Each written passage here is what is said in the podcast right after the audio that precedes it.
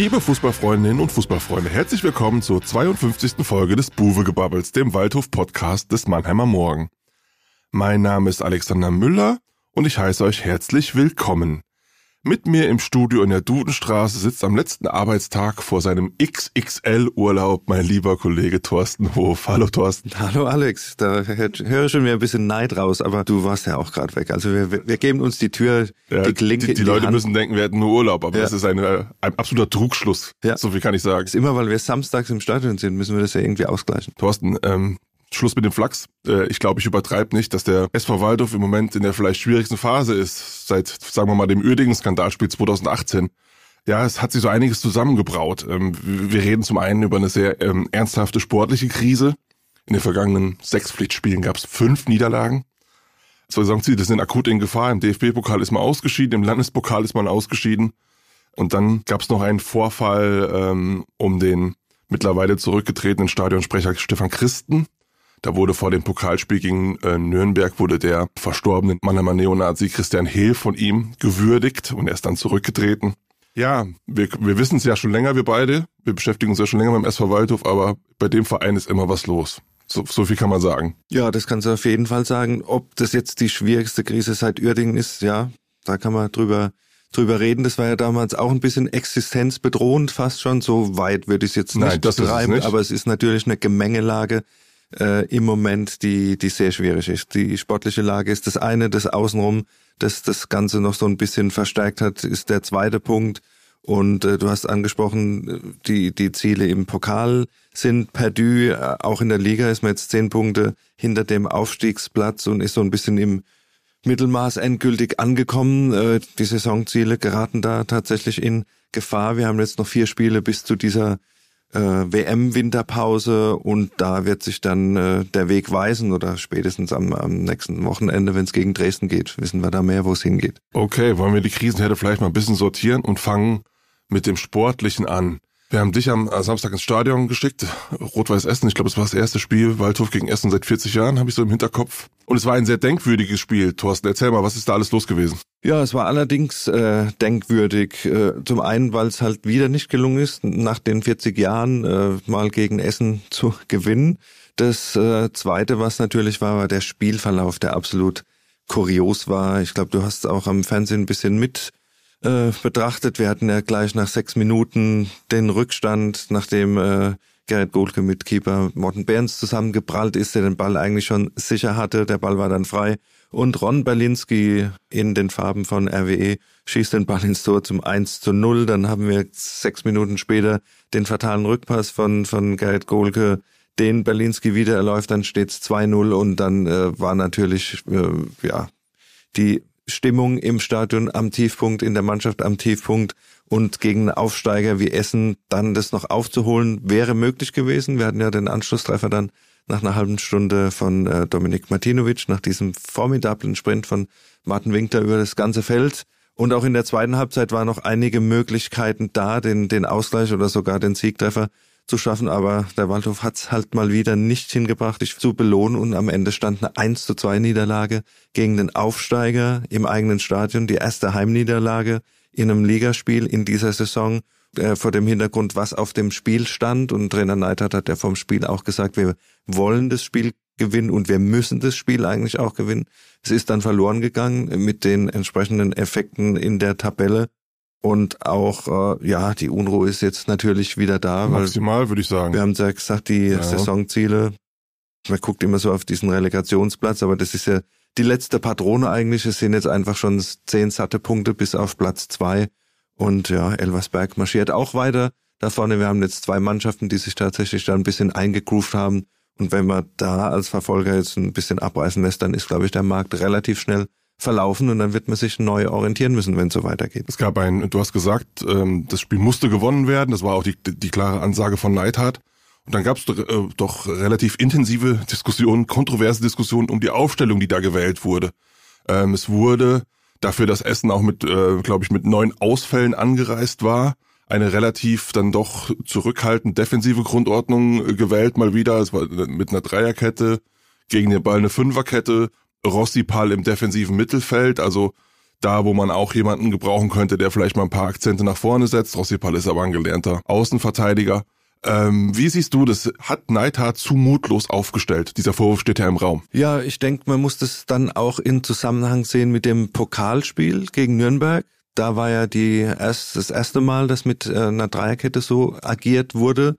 Und da war das Ganze ja noch defensiver eigentlich, weil wir dann auf den Außenbahnen vorne Rossipal und Dörfler hatten, was ja eigentlich auch gelernte Abwehrspieler sind, die natürlich auch nach vorne ihre Akzente setzen können es wird natürlich schon da gesagt, mit wie viel Abwehrspieler spielt er eigentlich gegen Nürnberg? Gegen Nürnberg mit sieben und gegen, gegen Essen mit sechs. Ja, man, man kann es durchzählen.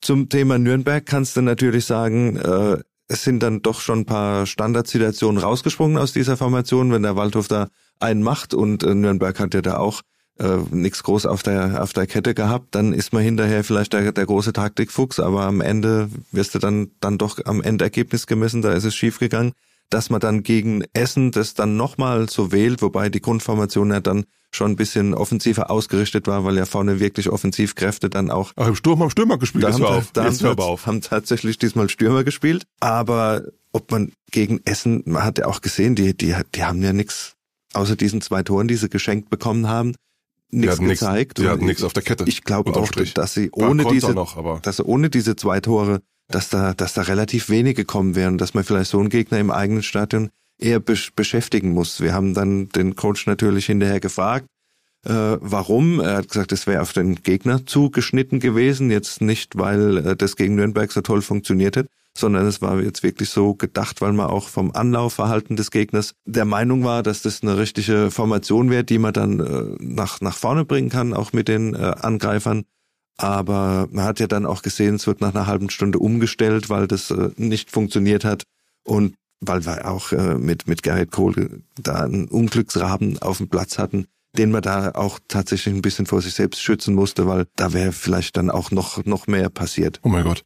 Aber unterm Strich ist das doch eine ziemlich devote Herangehensweise. Ich glaube, ich, ich gehe als äh, selbst einer der Aufstiegsaspirant äh, in die Saison, dann kommt hier ein Aufsteiger, der jetzt auch noch, noch nicht so performt hat und ich richte meine Taktik nach dem Aufsteiger äh, aus, muss ich sagen, wo, wo ich immer angetreten bin, ich will hier Dominanzfußball sehen, kann man auch mal so ein paar Fragezeichen dran machen. Ja, also das verwundert mich jetzt, verwundert mich jetzt schon ein wenig. Das hat aber nichts damit zu tun, dass, äh, wie du, wie du schon gesagt hast, dass es immer wieder diese diese Ausfallerscheinung gibt äh, von unterschiedlichen Spielern. Diesmal hat's halt den Gurke erwischt. Vielleicht haben wir ihn auch zu viel gelobt gehabt davor.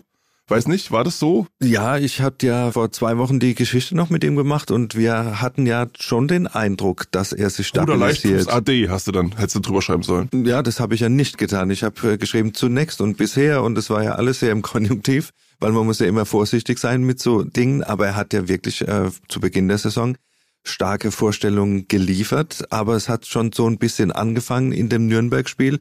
Klar, das Eigentor unglücklich, ja, wenn du da reingrätschst äh, in der Situation aber es war ja auch die Situation, wo er als fast letzter Mann da von hinten am Spieler zieht und wenn es da Elfer, Elfer gibt und eine rote Karte, äh, darf sich der Waldhof auch nicht beschweren. Hat sich jetzt fortgesetzt und wie gesagt, in dieser Dreierkette, wenn die Räume dann äh, tatsächlich so groß werden über die ganze Breite des Feldes, das heißt, wenn die Außenverteidiger mehr im, im Mittelfeld orientiert sind, da äh, wird's dann natürlich schon schwierig für den einen oder anderen. Auch Marcel Seger ist da ein paar Mal ordentlich überlaufen worden oder hat äh, Stellungsfehler gehabt. Es war also nicht nur Golke, der bisschen Unsicherheiten in der Abwehr hatte. Und ja, klar, der, der Rückpass zum Torwart, äh, der dann zu kurz gerät und den der Berlinski dann einfach erläuft. Äh, ja, das sind natürlich so Patzer, da sagt der Trainer, da bist du sprach- und machtlos. Da kannst du auch in, in, in noch irgendeiner äh, taktischen Formation spielen, wenn der so persönliche äh, Patzer unterlaufen. Dafür kann der Trainer nichts. Da, das steht da, fest. Da stehst du halt wirklich machtlos da.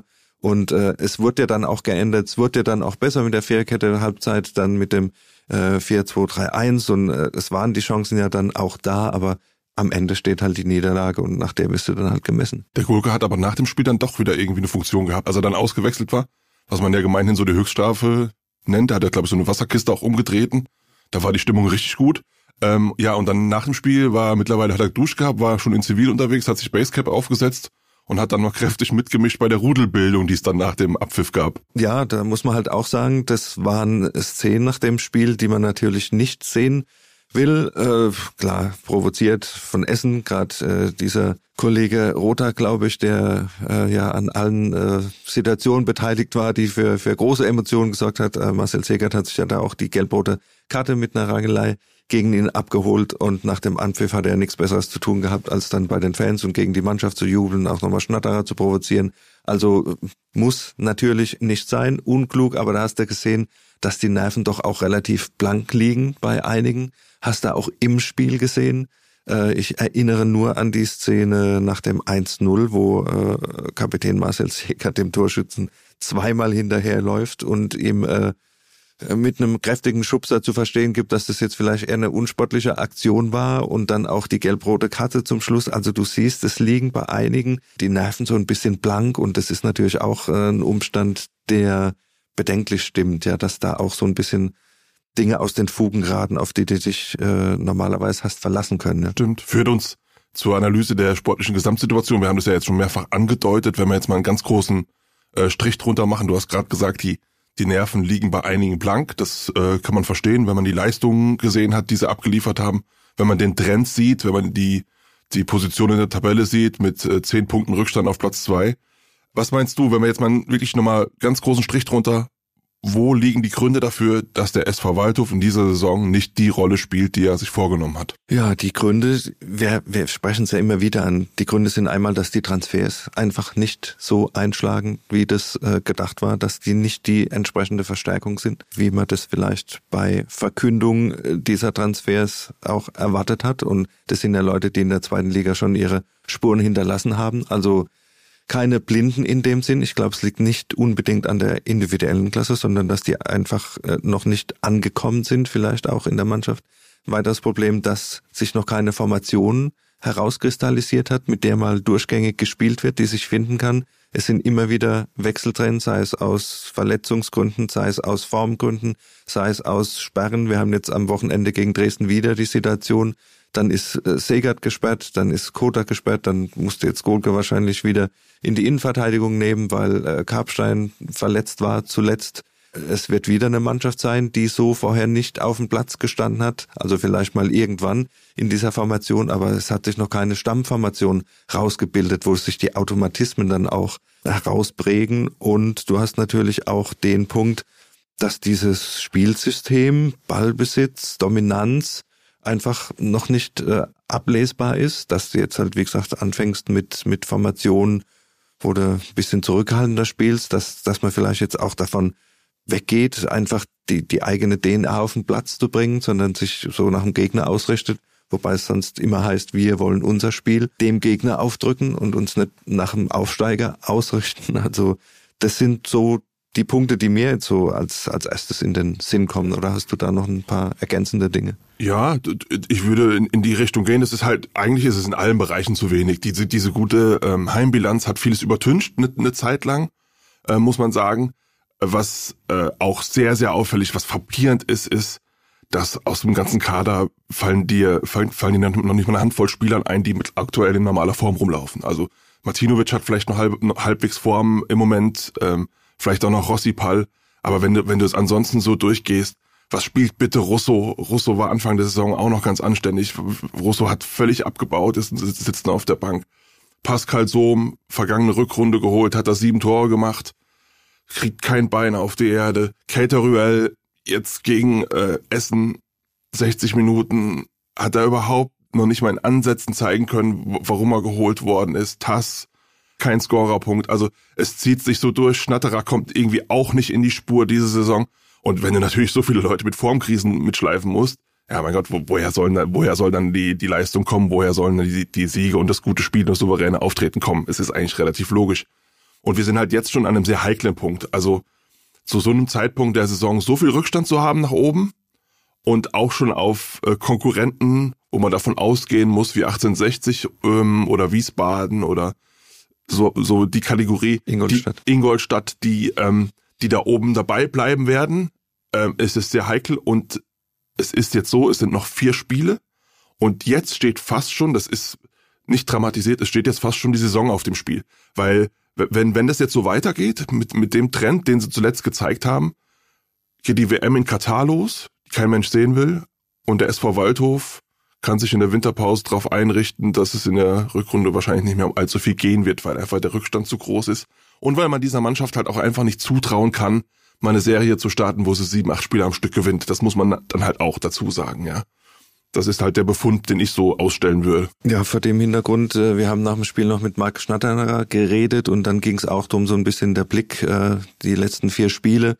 Da hat er dann gesagt, ja, wir müssen jetzt kratzen und beißen. Ich habe dann gesagt, um dann noch ein bisschen dran zu bleiben, um dann nochmal in der Rückrunde die Chance äh, zu haben, oben reinzustechen. Und dann hat er auch er gesagt, ja, also da brauchen wir jetzt eigentlich gar nicht drüber reden, mit vorne reinstechen, sondern erstmal Stabilität in die Mannschaft zu kriegen. Ja, das ist das, das Wesentliche. Und, und dann musst du halt gucken, ob sich diese Stabilität irgendwann mal dann ins Positive auswirkt. Aber das ist das Grundproblem im Moment jetzt gar nicht die Tabelle oder sonst irgendwas. Und äh, ich habe ihm auch gefragt, ja, jetzt fängt sogar der Heimnimbus an zu bröckeln. Das ja ist jetzt äh, eine Niederlage aus sieben Spielen. Ob man da jetzt davon sprechen muss, ist die, die andere Frage. Aber in Zusammenhang natürlich mit der Auswärtsschwäche hat er dann auch gesagt, wir müssen einfach Stabilität reinbringen, damit wir vielleicht dann auch auswärts mal was holen, äh, damit sich da irgendwie eine Trendwende ergibt. Aber äh, daran zu glauben, äh, mir fällt es im Moment ein bisschen schwer. Ich sehe da keine Anzeichen dafür. Wenn es keine Trendwende gibt, kann man sich auch ausrechnen, was mit dem Trainer passiert. Das ist das, der, der nächste Punkt, klar. Äh, Trainer ist ja angetreten, hat gesagt, äh, Mittelfeldgeplänkel ist nicht mein Ding. Hat auch am Wochenende nach Essen nochmal gesagt, äh, Mittelfeld ist scheiße im Wortlaut, ja, logisch. Übernimmt auch die Verantwortung dafür, hat er gesagt, er ist der Trainer, steht da in, in der Verantwortung, nimmt sie auch an und äh, wird jetzt auch tatsächlich daran gemessen werden, ob es jetzt die Punkte gibt, die man sieht, dass es in eine andere Richtung gehen kann. Also man kann der Mannschaft sicher nicht vorwerfen, dass sie nicht will. Der Einsatz ist weiterhin da. Es ist nicht so, dass du denkst, hier wird gegen einen Trainer gespielt oder sonst irgendwas das auf jeden Fall Einstellung, Wille, hat man auch gesehen, nach dem Rückstand war da, der Ertrag war dann halt nicht der entsprechende, aber das ist halt nur die Basis. Aber da, da muss halt einfach mehr kommen äh, vor den Ambitionen und auch vor dem Hintergrund, dass ja Spieler geholt worden sind, die die Mannschaft in die zweite Liga bringen sollten und äh, dass man dann nächstes Jahr wieder vorm vom Aufbau steht. Ja. Eine tragfähige Spielidee, muss ich aber auch sagen, kann ich jetzt noch nicht erkennen, wie da Tore geschossen werden. Das geht, da geht's, also wenn's, wenn's geht, geht's oft über Mentalität, Kampf, Standardsituation. Das, das funktioniert dann teilweise. Ähm, wenn man die, die, diese Aussetzer auswärts und individuell mal abzieht, aber insgesamt ist es natürlich auch fußballerisch noch ganz schön dünn. Das, das, dafür, dass ein Drittel der Saison gespielt ist, mu muss man sich der Kritik jetzt auch stellen und muss man sich schon, schon gefallen lassen, dass das einfach zu wenig ist. Also mit den Ansprüchen, mit denen man angetreten ist, unter uns gesprochen, habe mir das am Fernsehen angeguckt, dieses äh, Spiel Waldhof gegen Essen. Das sah für mich so aus wie unteres Drittel, dritte Liga. Man, man braucht noch drei Punkte äh, gegen den Abstieg, so, so, wurde da gespielt, ja, also äh, vom, vom fußballerischen Niveau her. Das kann ja nicht der Anspruch sein, der da, der da, der, den der SV Waldhof in dieser Saison hat. Und du hast schon recht, da könnte es, wenn wenn Neidhardt den Job kostet, dann gibt's wieder einen kompletten Neuaufbau und dann geht's dann wahrscheinlich irgendwann auch in die Position von Geschäftsführer Schoak, weil der ist hier mit dem Auftrag angetreten, bau uns eine Aufstiegsmannschaft und hol uns einen Aufstiegstrainer. Das musste der machen. Das ist natürlich äh, für jemanden, der noch nicht lange im Job ist, eine, eine, eine große, ambitionierte Aufgabe auch gewesen, ja. Aber auch da, Zwischenbilanz, ist es bisher nicht geglückt. Punkt. Und dann musst du halt vielleicht den Strich ziehen zur Winterpause, da ist lang genug Zeit und muss dann vielleicht dann tatsächlich schon perspektivisch auf die nächste Saison schauen, um da den neuen Anlauf zu nehmen. Aber so schwarz wollen wir jetzt vielleicht noch gar nicht äh, malen, weil du hast jetzt die nächsten vier Spiele sind bei dir. Meine Bilanz war verheerend. Wenn du jetzt hier eine Serie hinlegst mit äh, zwölf Punkten, dann sieht es vielleicht ganz anders aus im, im November. Gehen wir weg vom Sportlichen, kommen wir zu einem anderen sehr unerfreulichen Thema, muss man sagen. Ähm, es ereignete sich vor dem Nürnberg-Spiel. Stadionsprecher Stefan Christen ging wie gewöhnlich vor die Ost, um die Mannschaftsausstellung gemeinsam anzusagen mit den Fans und hatte noch ein paar persönliche Worte mitgebracht und unter anderem hat er dann ähm, die Mannschaftsausstellung dem verstorbenen Neonazi Christian Hehl gewidmet. Mit dem Wortlaut, die ist nur für dich, Heli. Die ist nur für dich, Heli. Der Skandal war im Raum. Der Waldhof hat am Abend noch gegen 23 Uhr, nachdem das Spiel nur zu eins verloren gegangen war, noch eine, eine Pressemitteilung äh, rausgegeben, um, um die Wogen zu glätten, kann man sagen. Ähm, es wurde darin gesagt, dass, dass man das sehr bedauert, ähm, aber dass der Stefan Christen nicht gewusst habe um wen es sich dreht bei der Person Hehl. Nun, am Tag darauf nahm der mediale Druck weiter zu. Es wurde bundesweit über diesen Vorfall berichtet und es war eigentlich absehbar, was da passieren würde. Und man hat sich dann getrennt. Offiziell hat dann Stefan Christen gesagt, ich nehme meinen Hut, äh, hat sich nochmal entschuldigt, äh, hat, hat auch nochmal gesagt, dass er mit äh, Rechtsextremen äh, und Nazis überhaupt nichts am Hut hat, sich davon klar distanziert, der Verein natürlich auch. Aber der Skandal stand im Raum und alle haben wieder darüber diskutiert, hat der SV Waldhof eigentlich immer noch oder wieder ein Nazi-Problem in der Fankurve. Ja, wenn man sich vor allen Dingen dann die äh, Kommentare in den äh, Kanälen, Social Media, Instagram, Facebook und so weiter anguckt über die Diskussion, da kann man schon den Eindruck äh, gewinnen, dass dieser, dieser braune Sumpf vielleicht doch nicht so ganz trocken ist, wie man ihn immer vermutet hat. Also es waren da wirklich äh, echt üble, üble Dinge zu lesen so nach dem Motto, ja, es geht ja hier nur um den Mensch und die politische Einstellung, die sollte man vom Stadion lassen, was ich ein bisschen fragwürdig finde, weil wenn man sich mit jemand gemein macht, der so eine Prominenz hat, äh, eine bundesweite Prominenz, wir brauchen jetzt ja das nicht alles nochmal äh, aufzuwärmen, in, in was er alles verwickelt war und so weiter, das ist ja alles hinlänglich bekannt und selbst wenn du als Stadionsprecher dich hinstellst und sagst, äh, damit habe ich nichts zu tun, da, da kann man ja einfach als, als Mannheimer, als Kurpfälzer, kommt man an dieser Thematik ja gar nicht vorbei. Selbst wenn man nicht Stadionsprecher ist, es, es ging ja immer durch alle Medien, ja, Aussage vom NSU-Ausschuss in Stuttgart und so weiter. Also, äh, dass, dass dieser dass dieser Mensch einem unbekannt sein kann äh, als aufgeklärten Zeitgenossen, das finde ich eigentlich die ja, die, die, die zweitschlimmste Sache, dass man diese, diese Ausrede sucht, ich habe von dem noch nie was gehört. Ist ja unglaubwürdig. Und wenn man, gewesen. wie gesagt, 30 Jahre Stadionsprecher ist oder, oder war und auch in der Fanszene dementsprechend äh, seine Einblicke hat, dann kommt es noch hinzu, dass es unglaubwürdig ist. Das, das ist das Schlimme, wie gesagt, und ja, diese Kommentare, die da zu lesen waren, die waren schon zum Teil erschreckend. Erschreckend und man hätte den Eindruck gewinnen können, dass, äh, dass man da wirklich ein Problem hat. Ich finde es entsprechend unfassbar auch, wenn man sieht, für, für was der Waldhof eigentlich steht oder wenn man sich ein bisschen im Stadion anschaut. Ja, Es gibt die Osttribüne, die nicht nur wegen der Himmelsrichtung so heißt, sondern äh, weil es die Otto-Siffling-Tribüne ist. Der ist bekannt für seinen Ausspruch, ja, lecken Sie mich am Arsch mit Ihrem Hitlergruß in Richtung Reichstrainer damals Seppel Herberger.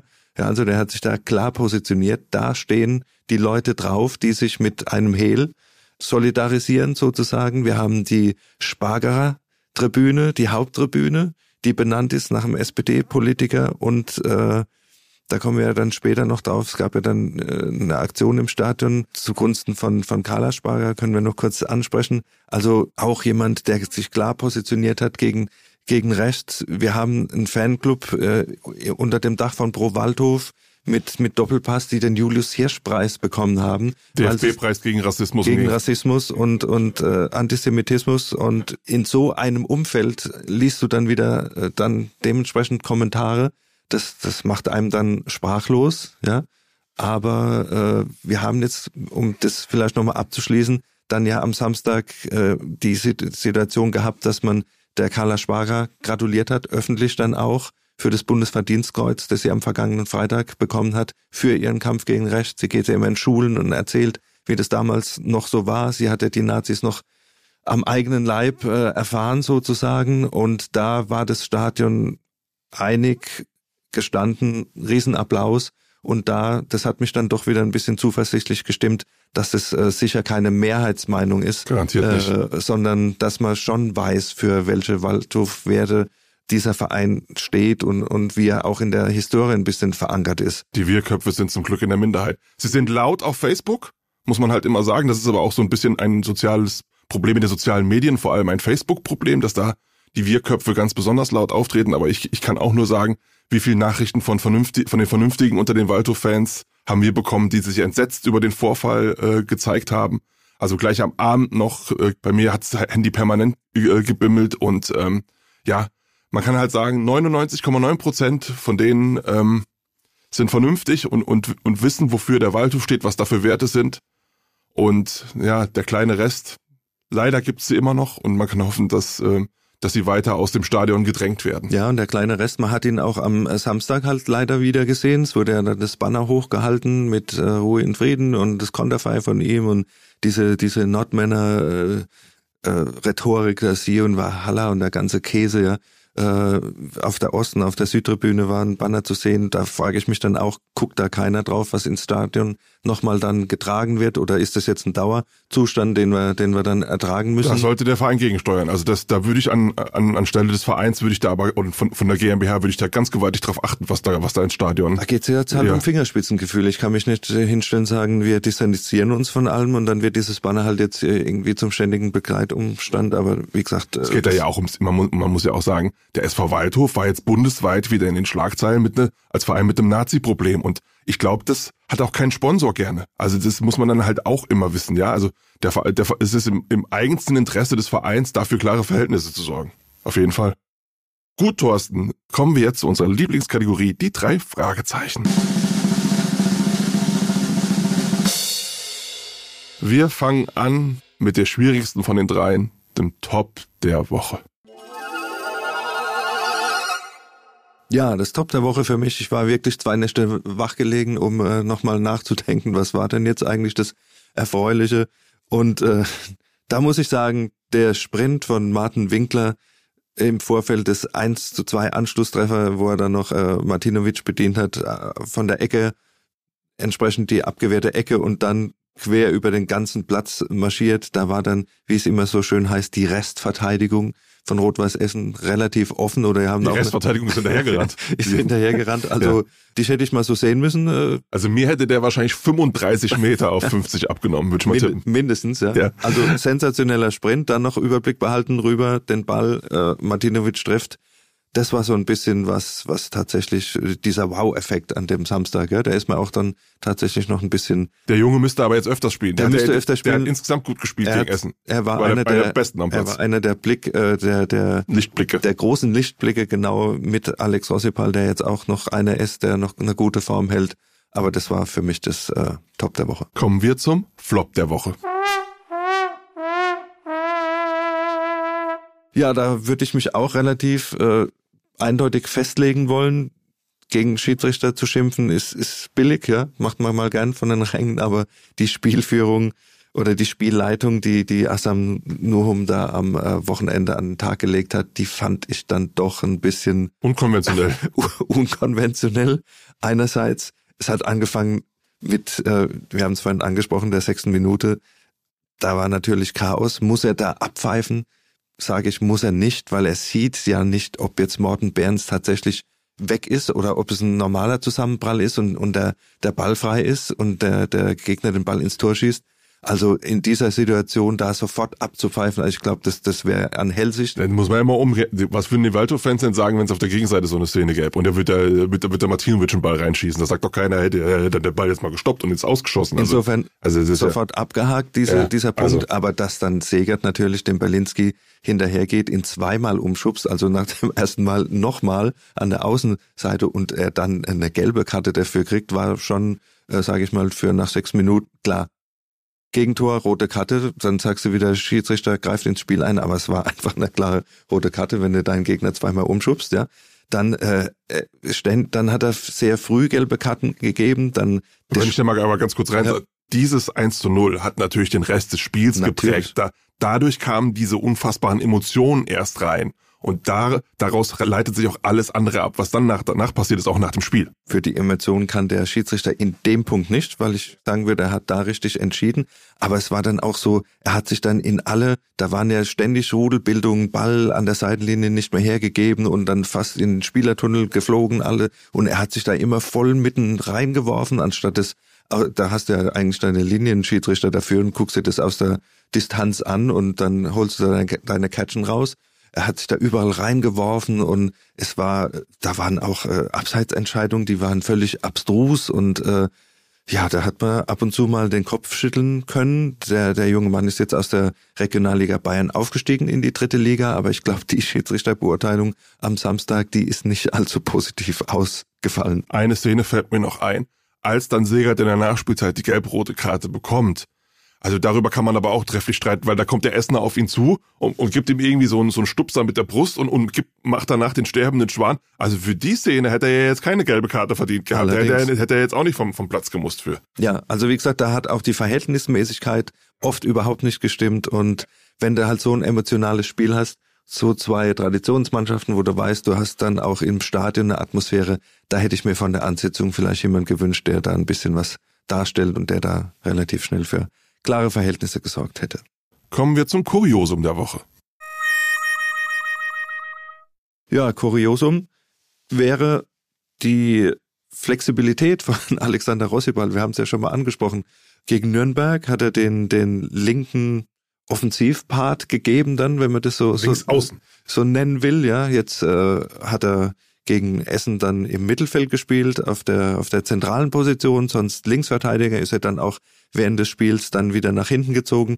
Also was der Mann alles spielen kann, ist eigentlich äh, erstaunlich. Ja? Schießt noch Ecken, schießt Freistöße, äh, schießt aus äh, der Distanz ins, ins Tor äh, wie in Freiburg. Also das ist ja ein, ein Tausendsasser. Ja? Da fehlt nur noch Torwart und Mittelstürmer. Hat, hat er Mittelstürmer schon mal gespielt? Nee, Mittelstürmer nicht. Aber, aber er war aber selber überrascht, muss man ehrlicherweise sagen. Er war gegen Nürnberg, ich habe ihn danach gefragt, er war selber überrascht, als der Trainer gesagt hat, ja, linke Seite und dann hat er gedacht, er ist Linksverteidiger und dann aber, nee, du spielst links vorne. Da hat er, oh, da bin ich jetzt erstaunt drüber. Also das war jetzt, das war jetzt auch für ihn irgendwie ungewohnt. Dass aber er hat auch gut gemacht. Ja, er hat im Rahmen dessen, was er kann, also die haben ja ihre, ihre Seite haben sie zumindest dicht gehalten. So, so viel steht fest. Also Nürnberger sind da nicht, nicht oft durchgekommen, ja. Also gucken wir mal, was er noch alles spielt in dieser Saison. Auf jeden Fall schon kurios, wie flexibel manche, oder was heißt kurios, ist eigentlich gut, wenn du so flexible Leute ja, hast. brauchst du.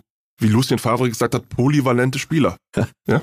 Ist ja aber auch schlimm, wenn du keine anderen hast eigentlich. Das ist wiederum auch richtig. Gut. Ja, Thorsten, ähm, kurios, äh, kurios ist halt auch, äh, wo das Buwegebabbel überall gehört wird. Wir haben eine, eine Zuschrift bekommen und ähm, das wollen wir natürlich, äh, wir sind zwar hier nicht bei SWR 3, aber wir wollen natürlich auch gerne Grüße ausrichten an, an die Hörer, die äh, weiter weg uns zuhören. Und ähm, da haben wir jemanden, der hat auch einen sehr, sehr interessanten Job und der arbeitet in Holland. Der arbeitet in Holland, genau.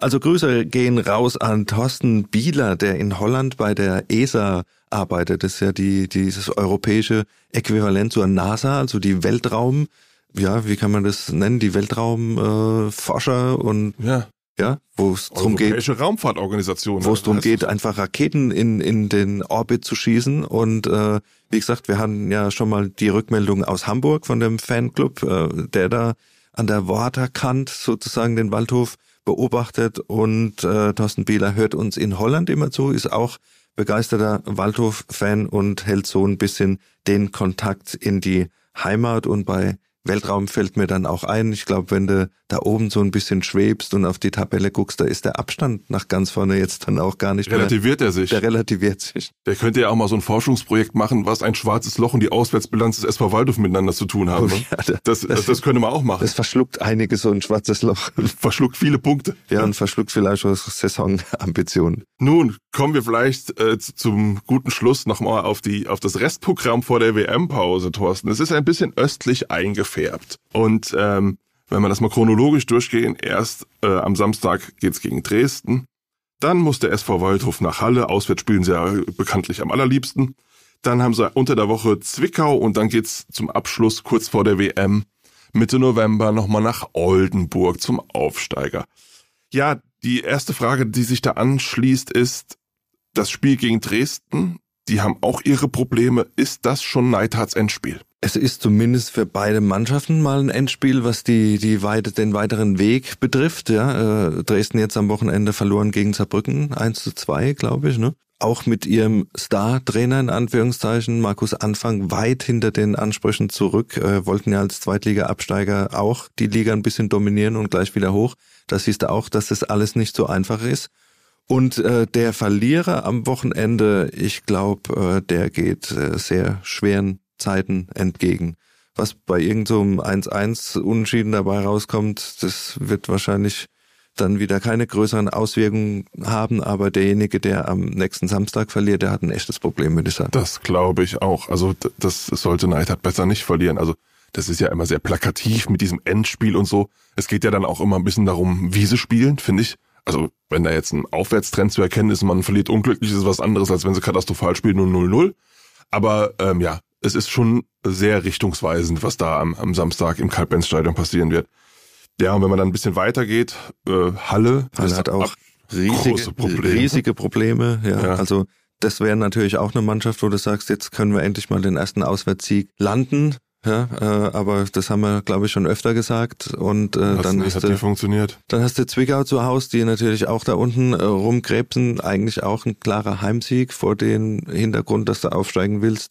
Und Oldenburg, ja, hat jetzt ein paar überraschende Ergebnisse schon gehabt, hat Also sich etabliert als, Ingolstadt als zu Hause verloren zuletzt jetzt. ja, aber insgesamt sind sie doch ganz gut angekommen in der Liga im Vergleich jetzt, äh, sage ich mal, mit mit anderen Teams. Hätten wir vielleicht nicht so gedacht. Ich hätte ihnen eher so die Rolle Havelze zugetraut, aber da stehen sie schon ein bisschen besser da. Aber es ist natürlich schon ein relativ dankbares äh, Restprogramm. Und äh, wie Weil, gesagt, weil wir, weil wir ja so genügsam sind, sagen wir eigentlich zwölf Punkte Pflicht aus vier Spielen. Also ich meine, das muss man ganz mit, mit, mit der Historie jetzt, man muss es ja irgendwann ein bisschen aufholen, ja. Und vor allem muss man auch aufpassen, nach unten sind es auch nur noch acht Punkte Vorsprung. Ich will das ja nicht beschreien, aber auf den ersten Abstiegsplatz sind es noch acht Punkte. Und da will man, in die Region möchte man auf gar keinen Fall vorstoßen. Da bin ich mir sehr, sehr sicher. Ja, das ist der Punkt. Das ist nach unten ist mittlerweile weniger wie nach ganz oben, ja. Und äh, das muss man sich vor Augen halten. Jetzt nicht, dass wir da das Abstiegsgespenst jetzt zu Halloween pünktlich irgendwie rausholen äh, wollten, aber das sagt natürlich, du bist im absoluten Mittelmaß an, angekommen, ja. Und wie gesagt, der Auftrag geht an dich aus, Alex, äh, zwölf Punkte. Ich guck dann mal, wie es ist beim beim nächsten Podcast. Und jetzt bleibt uns eigentlich nur noch der Tipp für Samstag. Der Tipp für Samstag. Boah, das ist wirklich, also ich, das ist so ein Spiel, wo ich, äh, ich finde, ich finde dritte Liga ist ohnehin verglichen mit Bundesliga und zweite Liga sehr schwer zu tippen. Und bei dem Spiel habe ich keine Tendenz. Und wenn man, wenn man es nicht weiß, dann sagt man 1-1. genau, das wäre auch mein Punkt gewesen. Ja. Es sind zwei Mannschaften, die relativ verunsichert sind, die gewinnen müssen. Das äh, deutet nicht auf ein, auf ein Fußballfest hin, ja, sondern da wird viel Krampf und Kampf dabei sein. Angst, wer kriegt das erste Tor, äh, wer bricht zusammen nach dem, dem zweiten Gegentreffer vielleicht dann auch. Also da, da ist, ist alles drin und ich beneide dich tatsächlich nicht um diesen Auftritt am Samstag, sondern bin froh, dass ich ja im Schwarzwald ein bisschen die Beine hochlegen kann. Wenigstens ist das Wetter noch gut. Da hast du recht, ja. Wenigstens musst du nicht frieren dabei. Ja, das war's auch schon wieder mit unserer heutigen Folge und wir freuen uns wie immer auf euer Feedback und weitere Ideen. Schreibt am besten an podcast.marmo.de und folgt uns auf Facebook oder Instagram. Lasst uns ein Abo da, damit ihr auch in Zukunft keine Folge mehr verpasst. Tschüss, bis zum nächsten Mal. Am 9. November nach dem Auswärtsspiel in Halle, sagt Alex Müller. Und Thorsten Hof macht's gut.